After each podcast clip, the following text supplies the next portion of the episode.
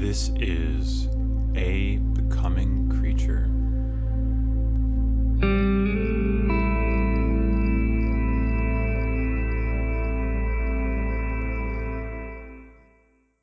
On this podcast, Robert and I discuss the value of magical thinking, the importance of emotional connection during COVID 19, the meaning of love, how to empathize better, the dangers of doing philosophy, how Christianity might be a cope, and so much more. We hope you enjoy. This is your host, Nick, and I'm here with Robert, also known as at Childermass4 on Twitter. So how you doing, Robert? Oh, I'm doing pretty good today. Thanks for asking.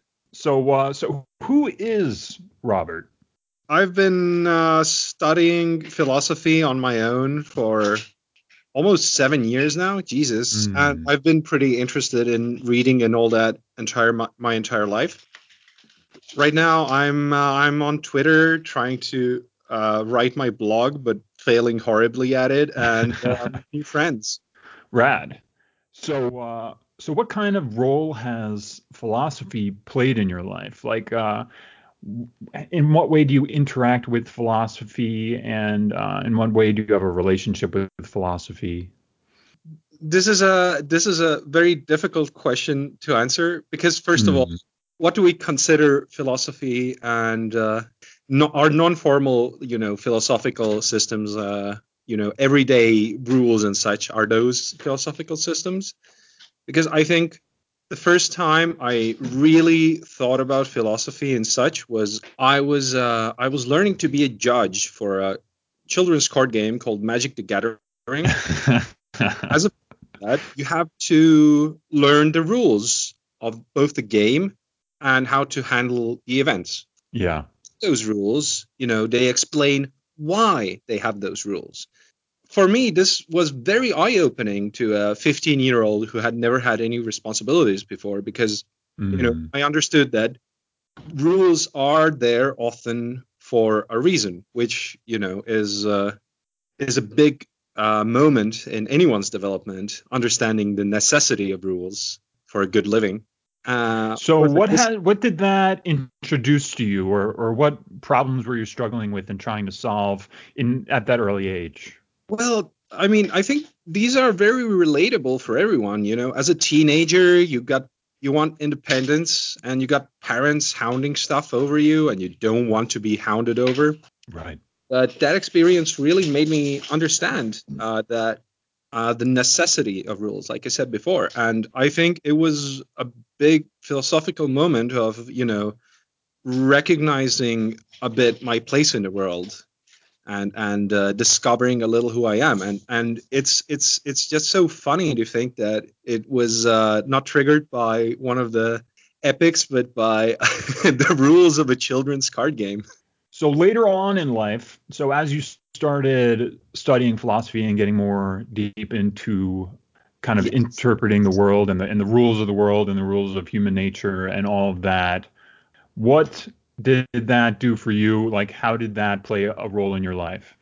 a couple a couple years later i i was uh oh my god it's so embarrassing i was uh i was an atheist and you know Uh-huh. hardcore social justice warrior type you know who asked asked his friends not to say gay Right.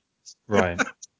um and I was browsing image boards a lot during those days, and you know, as any any good any good intellectual, I Mhm. was told to start out with the Greeks, who I absolutely did not appreciate that that age.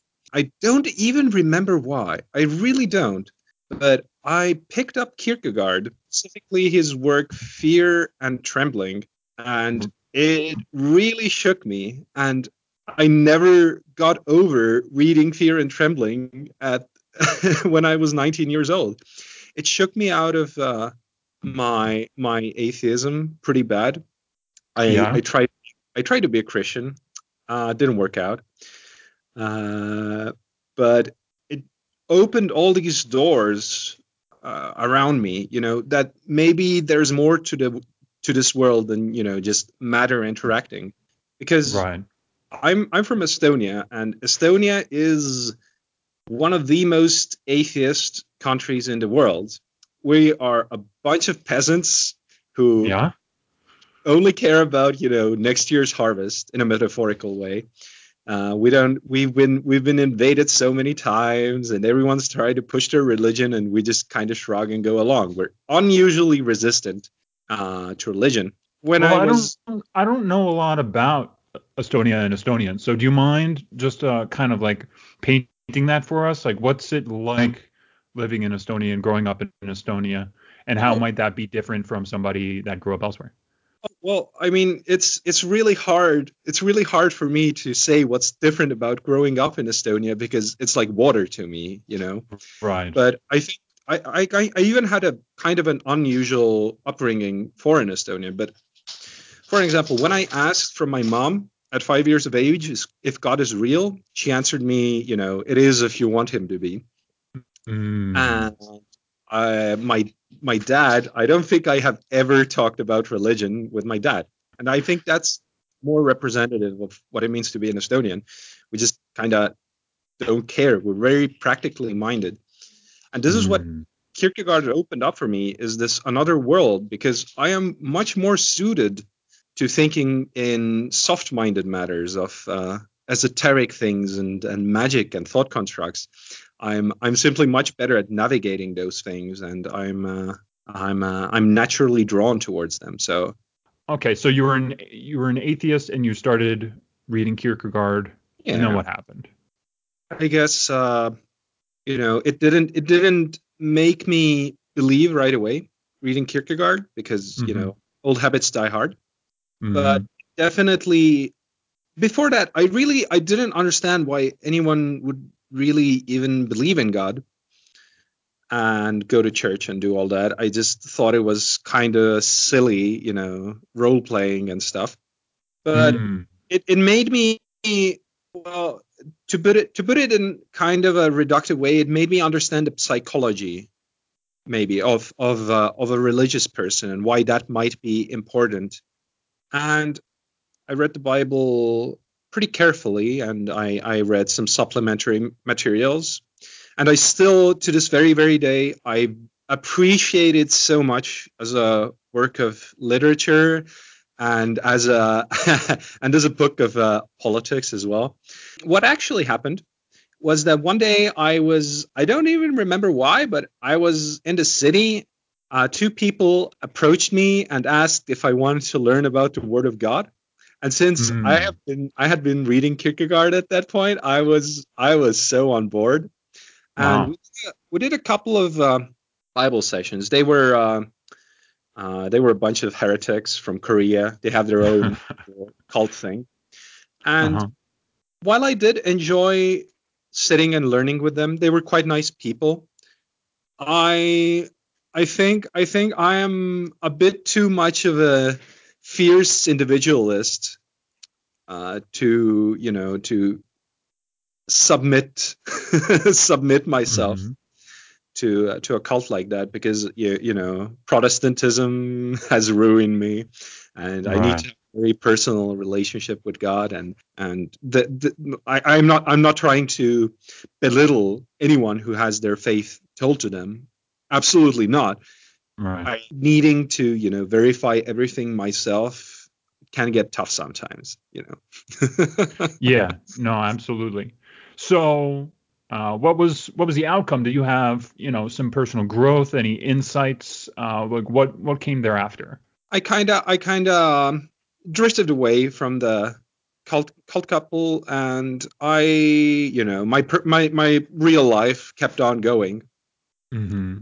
And oh my god, I was a very nasty person during my teenage years, and I think reading philosophy really softened me up a lot, and it's a funny funny story. Actually, what what made me realize how much of a jerk I was being was I was talking to our mutual friend uh, Snuv, who is I think at corporate.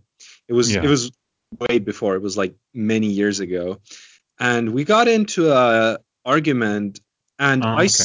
I stuck to my guns to a very insensitive extent about a soft event Mhm. in his life. And you know, we we just stopped talking about uh, stopped talking after that, and I I kind of felt bitter about it, but now that I think back, it really was the moment when I realized that maybe I need to change how right. I people.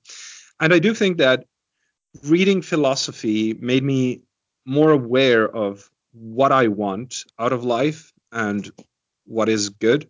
Tell me more about that. So so you did some work, right, to to get to this point, to figure out mm. uh, what's more meaningful in life and and what you do want do you have any i guess any tools or um, anything that you use on a regular basis it could be a habit or, or anything that you do um, with philosophy in order to live a better life i think definitely one of the big habits that i have right now uh, magical thinking which Mm, it's it's very hard to describe if if you don't already know what it is. But mm-hmm. one of my favorite definitions is uh, any non-standard causality, which basically means that you make up stuff in your head, you believe that the stuff you just made up is capable of affecting the world, and then because of your beliefs, you actually act different and uh, make it come true, which is uh, self-fulfilling prophecy as a trope this is a tool that I would not have without philosophy, and that is such an integral part of my life. Um, as an anecdote, I was um, I was trying to get hired for a job, and I went to a job interview with the attitude that I'm going to nail this job interview and I'm going to get the job. Uh, I didn't get the job, and mm-hmm. my mom told me that oh, you must be so sad about it that you didn't get the job because you know you were so confident in it. And I, I just wasn't sad. I, I knew that this was you know a magical thinking thing you know. It was it was a spell that i cast on myself to right. make me confident and to make me do better during the interview it's about you know using your your own will yeah to, it to, sounds like my my interpretation of what you're saying is is basically that if you believe that the universe is working with you rather than working against you, then magical things can happen and you can have more agency in your life. Oh, oh yeah, absolutely. That's a very good way to put it. Uh, of course, of course, this is you know a very everyday use of that concept, and uh, there uh, there are much more you know unsightly and interesting things, but uh, these uh, these should be still taken taken very seriously. I, actually had a very interesting event that uh, again changed my mind how, about how I think about these magic magic stuff. Uh, I was I was writing for uh, Remo, I think it's called.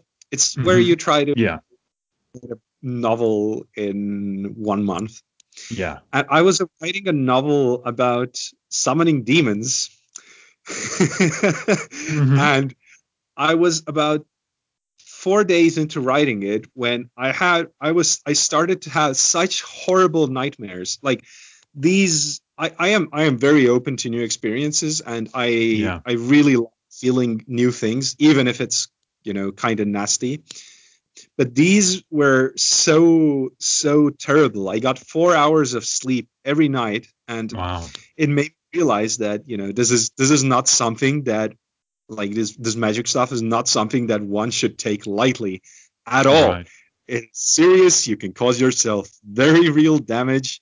Uh, and and I basically took the manuscript, I deleted it from everywhere, wow. and it week for me to you know sleep again eight hours uh, without nightmares. Uh, still to this day, I am like very sensitive to caffeine and uh, and and other stimulants because of that. So wow, yeah, it's it's almost as if once you open certain doors, uh, you can no longer close them. Would you say this is true for philosophy at large? Like for example, do you think uh, do you think everybody should do philosophy? And you know, there there are dangers to um, practicing this magical thinking, but do you think there are also dangers in studying philosophy? Well, I mean, I do think that mm, I, I take it back. I am unsure if everyone should do philosophy. I am, Hmm. I am, I am still young and stupid. I have my very strong opinions, but, uh, but Right. I, I'm, I'm not willing to, you know, bet money on this. But in some ways, everyone already is doing philosophy by, you know, acting in certain ways and choosing to form certain habits. But if we are talking about formal philosophy, then I don't think everyone has the temperament for it. Mhm. I I think that for most of human history, most people have gotten their you know opinions delivered to them on a platter and informed very strongly by the culture uh, they are in. And I don't think that's necessarily a bad thing. I think if if you want to live a happy and fulfilling life, believing the same thing that other people believe around you is is a good thing. Um, it, it's uh, a very instructive a very instructive example of this are the churches in, in America where you know people genuinely can rely on each other more and they are they have more trust in each other because of their shared beliefs and values and it lets them live happier and more fulfilling lives. And and there of course are drawbacks. If you don't control you know what comes into you uh, information diet wise you can end up in that space and you can be exploited and there can again be some very real damage. But i'm not convinced that everyone should come up with their own specific you know philosophical system and stick by it it just doesn't seem like uh, a good way to to live for everyone This reminds me of uh, something by Camus that was A Summer in Algiers. And he raises a dichotomy between uh, the people that are younger than 30, which are savoring life to the maximum. They have this paradise, they have this beautiful land. Um, the friends are spending time with each other um, constantly, and they're they're always swimming and sunbathing and making fun of one another. And then he says that after 30, that everybody just becomes melancholic. That that everybody just um, gives up in a certain way, and they just lead out the rest of their lives in a quiet and reserved way. And it seems to me that applying philosophy, you know, before 30 in this case, um, is kind of pointless because you're already enjoying life to the best of your ability, right? You don't need to overthink it. But once these people were going past 30 and they didn't have the time to go out and have fun with friends and, and life changed, I feel like when you look at something like that, suddenly philosophy can actually have value. Do you think this like applies to other situations? I, I think it's it's something valuable. I, I have I have uh, two two remarks, two very good remarks. Uh, it's a good story. Uh, two remarks on this. Uh, first is that once you're 30, you might not even need philosophy because, uh, well, it's a bit of a bit of a normative normative statement, but you should have Mhm. children once you're 30. Like you you really should. And I I'll think take that to heart. uh, you should have children when you're when you're 30, and that should replace the swimming and the sunshine, uh, and and uh, and all the carefree fun you have. Because right. I don't I don't have children myself. I really Mhm. would like to one day, but my friends who have children, it it just seems ful- fulfilling in a way that these you know carefully pleasures just aren't. Yeah. Uh, this this of course doesn't mean that you shouldn't do philosophy after you Right. have kids, because you know you got to raise your kids right and uh, Right. Right. gotta gotta make sure that you give them uh, the best ideas uh, that are possible. But the other thing is increasingly, I think young people are unable to have that kind of life. Uh, maybe this is just you know like attracts like, but many of my friends who are my age are Mhm. really struggling with finding a uh, a place, and they they just don't have you know this sort of carefree life anymore.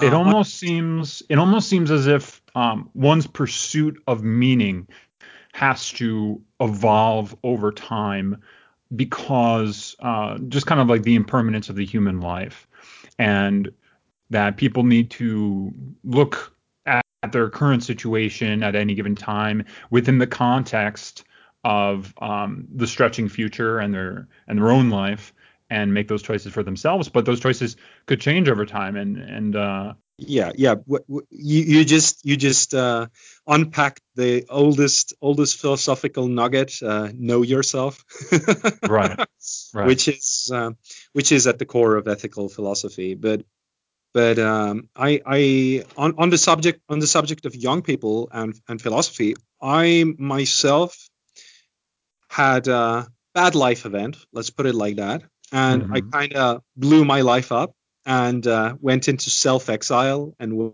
was generally a nuisance to my family. But yeah in that time, you know, the friend philosophy means philosophia, a friend to wisdom, and and during that time, my only friend, well, uh, was truly was wisdom, and it gave me gave me gave me great solace, you know, to to have something to spend uh, time on that I f- felt like was worthy spending time on. It it really seemed like a noble pursuit to to Mm. These works and to to try to understand them. They they they definitely have helped a bit, but I do wonder if uh, if maybe I read them too soon, and and Why would the that be? Like, how could one like read it too soon? Like, what does Uh, that mean?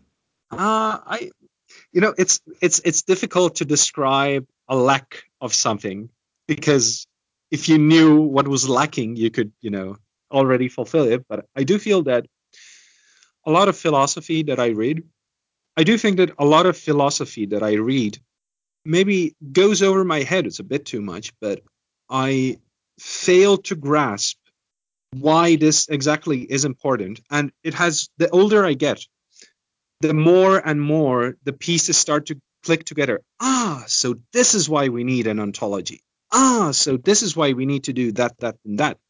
And it feels like there are uh, still a lot of pieces missing that can't be just fulfilled by reading more. They have to be informed by life experiences and going outside and doing things and failing things and Yeah. understand why philosophy even is important because to really get something out of philosophy you know you have to want to read those things you have to want to get things out of it. You have to you know do it with a passion and a love uh, Mm. for those things. And this maybe ties into why not everyone should do philosophy because maybe not everyone can muster this kind of love for uh, for for learning these things.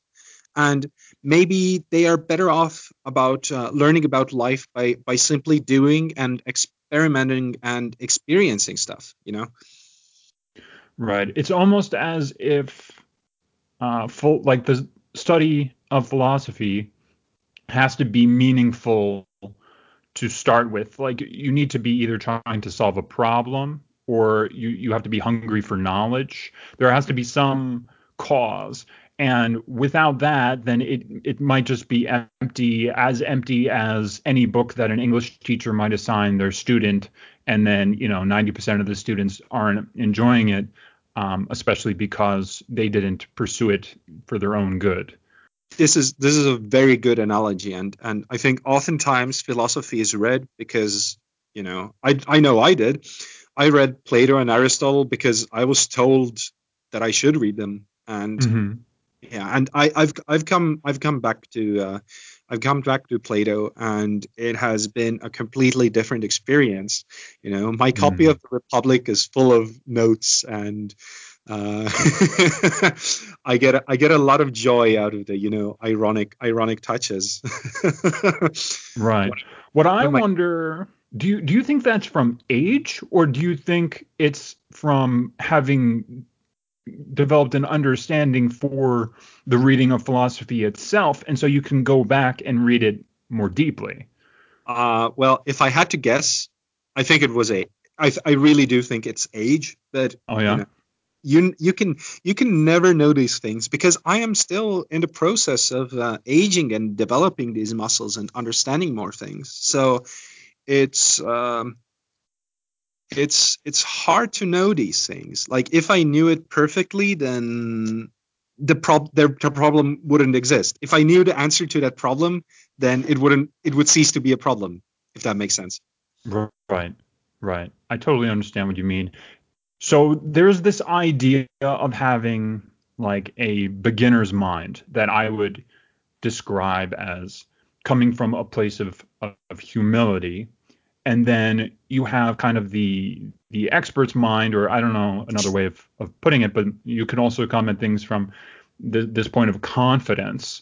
Um, in what way do you think a person should approach philosophy as as someone that's well read how do how do these things interact I myself definitely am very confident in my beliefs and that they are good and uh, and that they are true because I have put them to the test and they have led me towards a better life. If Mm. someone shows me a better way or a better philosophy than what I have right now, then I will test it out and dip my toes into it, so to speak. And of course, I'll try it out. But I am fairly confident that, to borrow a kind of a charge phrase, but under my material conditions, I believe that the beliefs that I hold right now are the are almost the best that I could hold. so why do you think that they are some of the best um, ideas or best beliefs you can have is it is it because they've been improved through an iterating process or or is it something else I think the sort of iterative thing is very, uh, very crucial. Yes, they have been.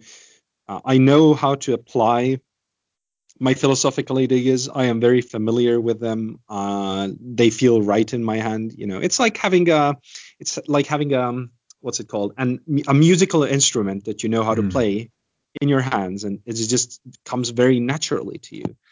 But also, it is. I, I treat philosophies exactly like I would a tool.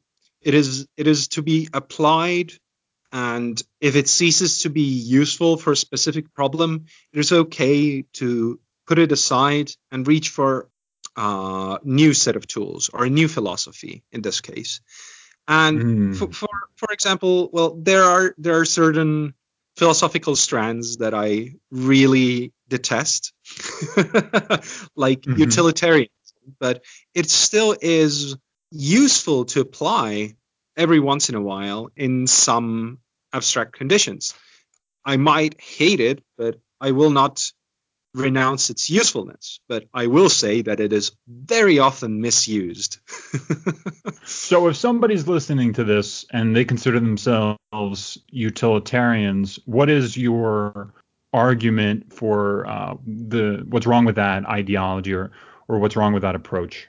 My honest first response is that you're not worth arguing with. I'm sorry. we could talk Ouch. about something else, but I don't think there's going to be a produ- productive conversation. Uh, but secondly, I think Would you recommend very a often, book to them? mm, nah, nah, they'll find their own way out if they're. Well, at least you have some. It's interesting because it's like you have a lot of faith in them, but also no faith in them. well, I mean, if they're, but here, uh, here's the thing. To I, I'll, I'll, I'll, give you a argument, actual argument after this. But Sure. here's the thing: if they are utilitarians and they are happy with their system, then like they're happy with their system. I mean, wh- who am I? Who am I to tell them uh, that their system, you know, doesn't work for them? Like this is right. this is very much a matter of matter of personal temperament um every person has to make their own life bearable uh however they wish of Right. course you know this isn't a call to be deeply selfish because i believe that if you are deep, deeply selfish you do damage to yourself in Mhm. very bad ways things like hypocrisy and uh, maybe even hurting yourself or hurting others uh, maliciously can sometimes be the better of two available options. And I think it is, of course, these are, you know, not the best options, but those might be the best options available to that person at that moment. And I think that any utilitarian who is confident in their beliefs and happy with their life and how they're living it should, you know, pay no heed to me mocking them. right. Uh, so my follow-up question here is it sounds like you you approach philosophy from a standpoint of confidence. So from where you're standing right now, how do you kind of self-correct and how do you integrate new ideas that you come across?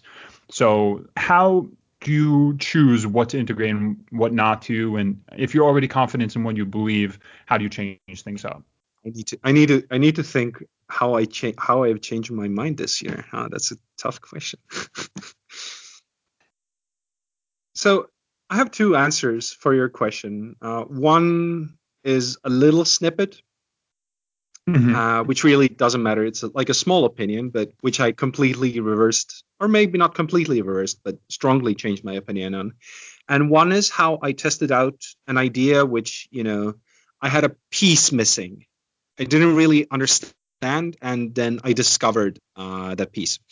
So the first the first thing is when COVID started, I was uh, I was for you know I was for the lockdowns. I thought that the government should have should have closed down earlier and that mm-hmm. the lockdowns were a good idea. Then I kind of you know I drifted along the lockdowns. It was uh, not a not a good time for me. yeah. I don't it was a good time for everyone, anyone. And you know, seeing the aftermath of these lockdowns and how much psychic damage was caused by them, I really don't know if it was the correct choice to do so because people truly are absolutely mentally exhausted and there is this uh, I, I, I, say on twitter that it's you know bad air that's causing all this. Mm-hmm. and there yeah. really is something bad in the air. And the, the lockdown just yeah. Yeah, yeah. Uh, I'm, I'm gonna sound like a new age kook, but you know, it's bad energy up there. the, the, planets are aligned wrong. And the lockdowns mm-hmm. definitely contributed so much to that feeling. And it is there is so much pain caused by you know all these people not being able to you know go out and have fun and live their lives. I have a friend with a uh, with a very young kid, and a very young kid, you know, can't go into the post office and you know sort their letters because they're afraid of COVID. Like that is no way for a child to grow up, and it is devastating for for for so many people. I, I didn't I did I just didn't consider it. I didn't consider the psychic cost of the lockdowns. And once I started to realize uh, the extent of the suffering, you know, I'm like, no, I'm changing my mind on this. I'm pretty sure that I was wrong, and you know, there was that. Basically, so digging. I, so let me. I'm going to dig into that a little bit, right? Mm-hmm. So it sounds like you were very pro lockdown in the beginning because mm-hmm. you were seeing it from like um, this philosophy of harm to life and harm to the elderly and harm to the sick and and and a harm perspective but then you changed your interpretation of harm from like simple health and life to also integrating mental health into the picture. And yeah. so what was what was that phenomenon like? Like what was that feeling like to to have that switch and how do you see the world now? It was neither an epiphany or you know a deep change within me. Mm-hmm. I just failed to consider the emotional harm that not being able to hug people would cause because I just right. I just didn't consider it and I am smarter for it now and it is inc- integrated you know it, it's a valuable lesson to realize how important human interaction is not for at an individual level but you know for society as a whole to be able to freely go around and uh, and enjoy their uh, their lives Right, absolutely. And you said you had a second story? Yeah. Um. so it's it's kind of embarrassing, but or no, not embarrassing. It's it's kind of sweet. Uh, I I recognized what it means uh, to love someone, and I don't. I mean, I mean this outside of an an uh, an erotic, uh, you know, erotic sense. I mean love as in to love someone. It is. It is. It it was it was triggered. It was triggered just a few months ago, and I I just didn't know what I was feeling at that time, and then right. I asked Twitter, funnily enough, I asked uh-huh. Twitter, hello, what is love? And right. I got into a conversation with someone, and they showed me by telling stories about themselves and showing themselves to me, they showed me what love is and how to do it. And I am deeply grateful to that person. And mm. with that, I, you know, I slotted it into you know my mental framework of the of the world. Of course i i loved my family very much even before but i mm-hmm. didn't know how to go about loving someone outside my family who i didn't love before. And i recognize now that to some extent my romantic relationships before i didn't really cultivate this you know uh, it, it makes me feel kind of sappy but you know real love or, or true love uh, right. within those relationships. And this mostly stemmed from the fact that i was unable to love myself at that, that at that time. I think this ties into philosophy because it makes me able to manipulate manipulate these concepts in my mind. And i have the language and the framework to you know consider such things in abstract manners. Of course reading literature uh, has contributed so much as well. So mm-hmm. philosophy doesn't get to take all the credit. Then again, reading philosophy has helped me appreciate art a lot more. Yeah, and the way I'm kind of picturing this as you're going through the world and um, allowing these ideas to compete and harmonize and um, result in, in different perspectives. It's almost like like an RPG where you have one slot for an item. They could be leggings or or boots or whatever, and uh, you pick it up and you have to sit, like look at all the stats and compare it side by side, and then you drop the old one and move forward with a new one. You know, well, which I, that's a weird example. But it's kind of like that. You, yeah, you nailed it except for one part.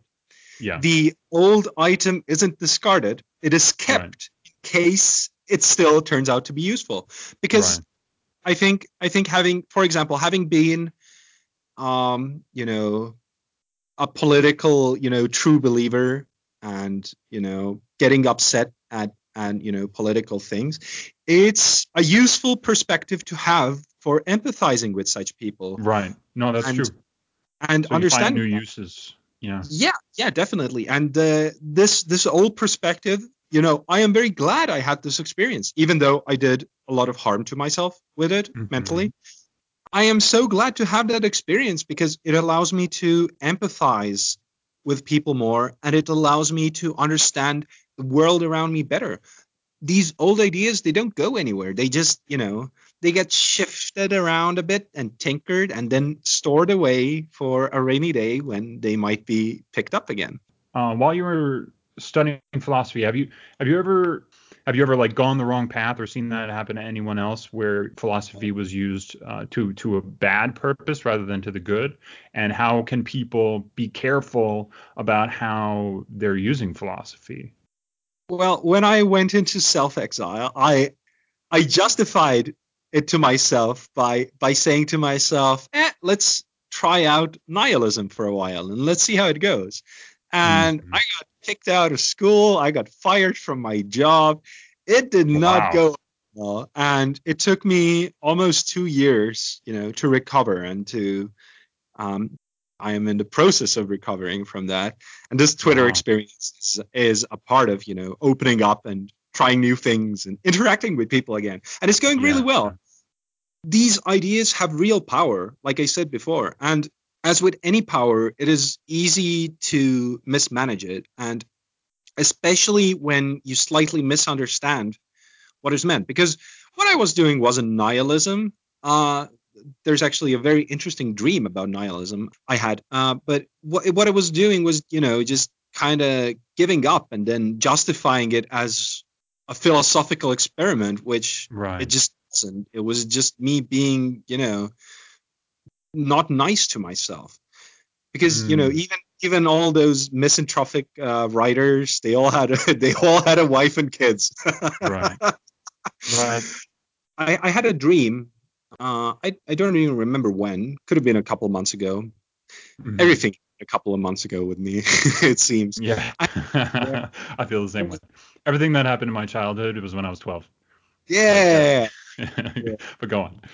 Uh, I, I, had a dream where, you know, I opened, I, I was there, but nothing had a name. It's, it's very difficult to describe, but I looked at, you know, what, what would be the ground and no thoughts would emerge because it, it ceased to have any meaning contained within it, within it. And I think it was a very scary experience. It lasted five seconds, but it, you know, in, in my dream, but it stuck with me. And I think that is that is real nihilism, is the complete loss of, you know, all experience. You know, you're there, mm. but hmm. there's, there's nothing. It's just a void. And I don't think or may, maybe it is attainable. I don't know. Reading some Buddhist texts, it kind of sounds like that, but to me, it sounds like the most horrifying fate possible. right. Well, it sounds yeah. like the dangerous kind of dis- disassociation, right? Where a lot of my interpretation of um, like meditation and um, seeking enlightenment is becoming more embodied and more present and more aware but yeah, that that sounds kind of like the opposite of that to me in some ways. Yeah, exactly. You get it. You get it exactly. Very good. it's very difficult to convey these sorts of experiences in words, and I'm glad you have we have a we have a bridge of some sorts. Oh, absolutely. So the object of this show is to try and figure out how philosophy leads to a better life. And uh, some of my interpretation of that is um, seeing philosophy through the lens of coping because um, a lot of philosophy is used to to better understand the world or to solve certain kinds of problems but coping is, is very similar in that we we have these um, these problems that that we approach and we either put on this kind of armor or this defense or we do something to our own emotions. And even though philosophy is is the love of wisdom or the friend of wisdom um, they're both interacting with the world and with problems. I'm curious how you interpret coping and um, how you think it, it applies to philosophy or, or what place it has I definitely feel like I'm using misusing philosophy because uh, many philosophers consider philosophy as an abstract search for truth, and I'm definitely not doing that. Mm-hmm. Uh, or so it kind of feels. Uh, but yeah, I definitely the main uses of philosophy for me are, you know, constructing various elaborate copes to make my life better. And intentionally intentionally, yes. And of course, it is very easy again to construct copes that will harm you in the long term. Right. But I believe that if you tinker them just right, uh, they can significantly improve human lives and and induce human flourishing. Uh, well, I, I, I, hope, I hope, I hope, I really hope that you don't take this the wrong way. But for example, Christianity is a type of cope, and I'm not, I'm absolutely not saying that God isn't real. I believe in a God, maybe not in in the same terms as you do, but I absolutely do believe in God. Uh, but I do think that that belief is a cope. That doesn't mean that I don't hold that belief sincerely, but I do think it is a cope, and I do. I've never that, seen it that way. I've never thought of that. I like uh, unpack that myself. Yeah, yeah, yeah. I, I, I, I, I'm sorry if I, I, if I triggered anything bad, but that's just the way that I approach these subjects, and I think that philosophy is the most magnificent way to build copes. It is it is uh, it is truly truly wonderful to use. Through through what mechanism? Like if it's the most magnificent way to construct copes, like what makes it the most magnificent way and, and how are they doing that? To give you to give you a easy pipeline from from earlier, I read read Kierkegaard and I read the passage where where Kierkegaard describes how Abraham is going to uh, sacrifice his son and mm-hmm. what possible motives might be. And and it really made me, you know, empathize with religious people and and Abraham and Kierkegaard himself, uh, and and struggles with doubt. And in that sense, philosophy first, then, you know, broke away a bad cope, you know, mm. that isn't real and all that exists is a material world, because of course that is to some extent a cope as well. And then reading forward, he attempts his best to explain uh, how he would approach being a Christian. And through those words, I built my own interpretation of them, and then that became a new cope, which replaced the old one, which afforded then magic and other mystical events uh, mm. to hmm. happen in my life.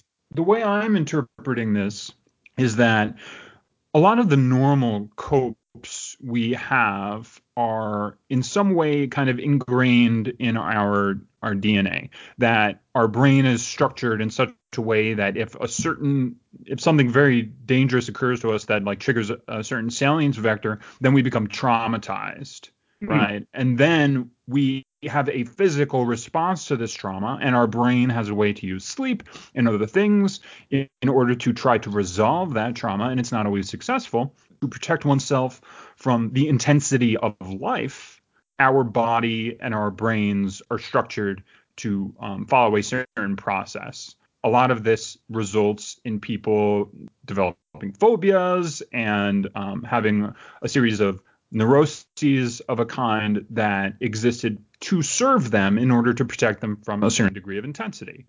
And what it sounds like is you're pointing at instead of a genetic vector for cope, it's a mimetic vector oh, for cope, absolutely. right? That's great. That's a great way to put it. Although I would I would disagree. I'd I'd say that ultimately we are all successful in being healed because once we die, we are completely healed of all ailments. yeah, yeah. Some people the find death is uh, it's it's too much of a good thing if you ask me. Yeah, it's it's uh, it's, say that this is a very grim way to look at things, but I think it's always you know a very very comforting thought that one day, you know, my my I love I love being alive. I love I love this land and I love the world, but you know, someday it's my time to go and I shall too be healed.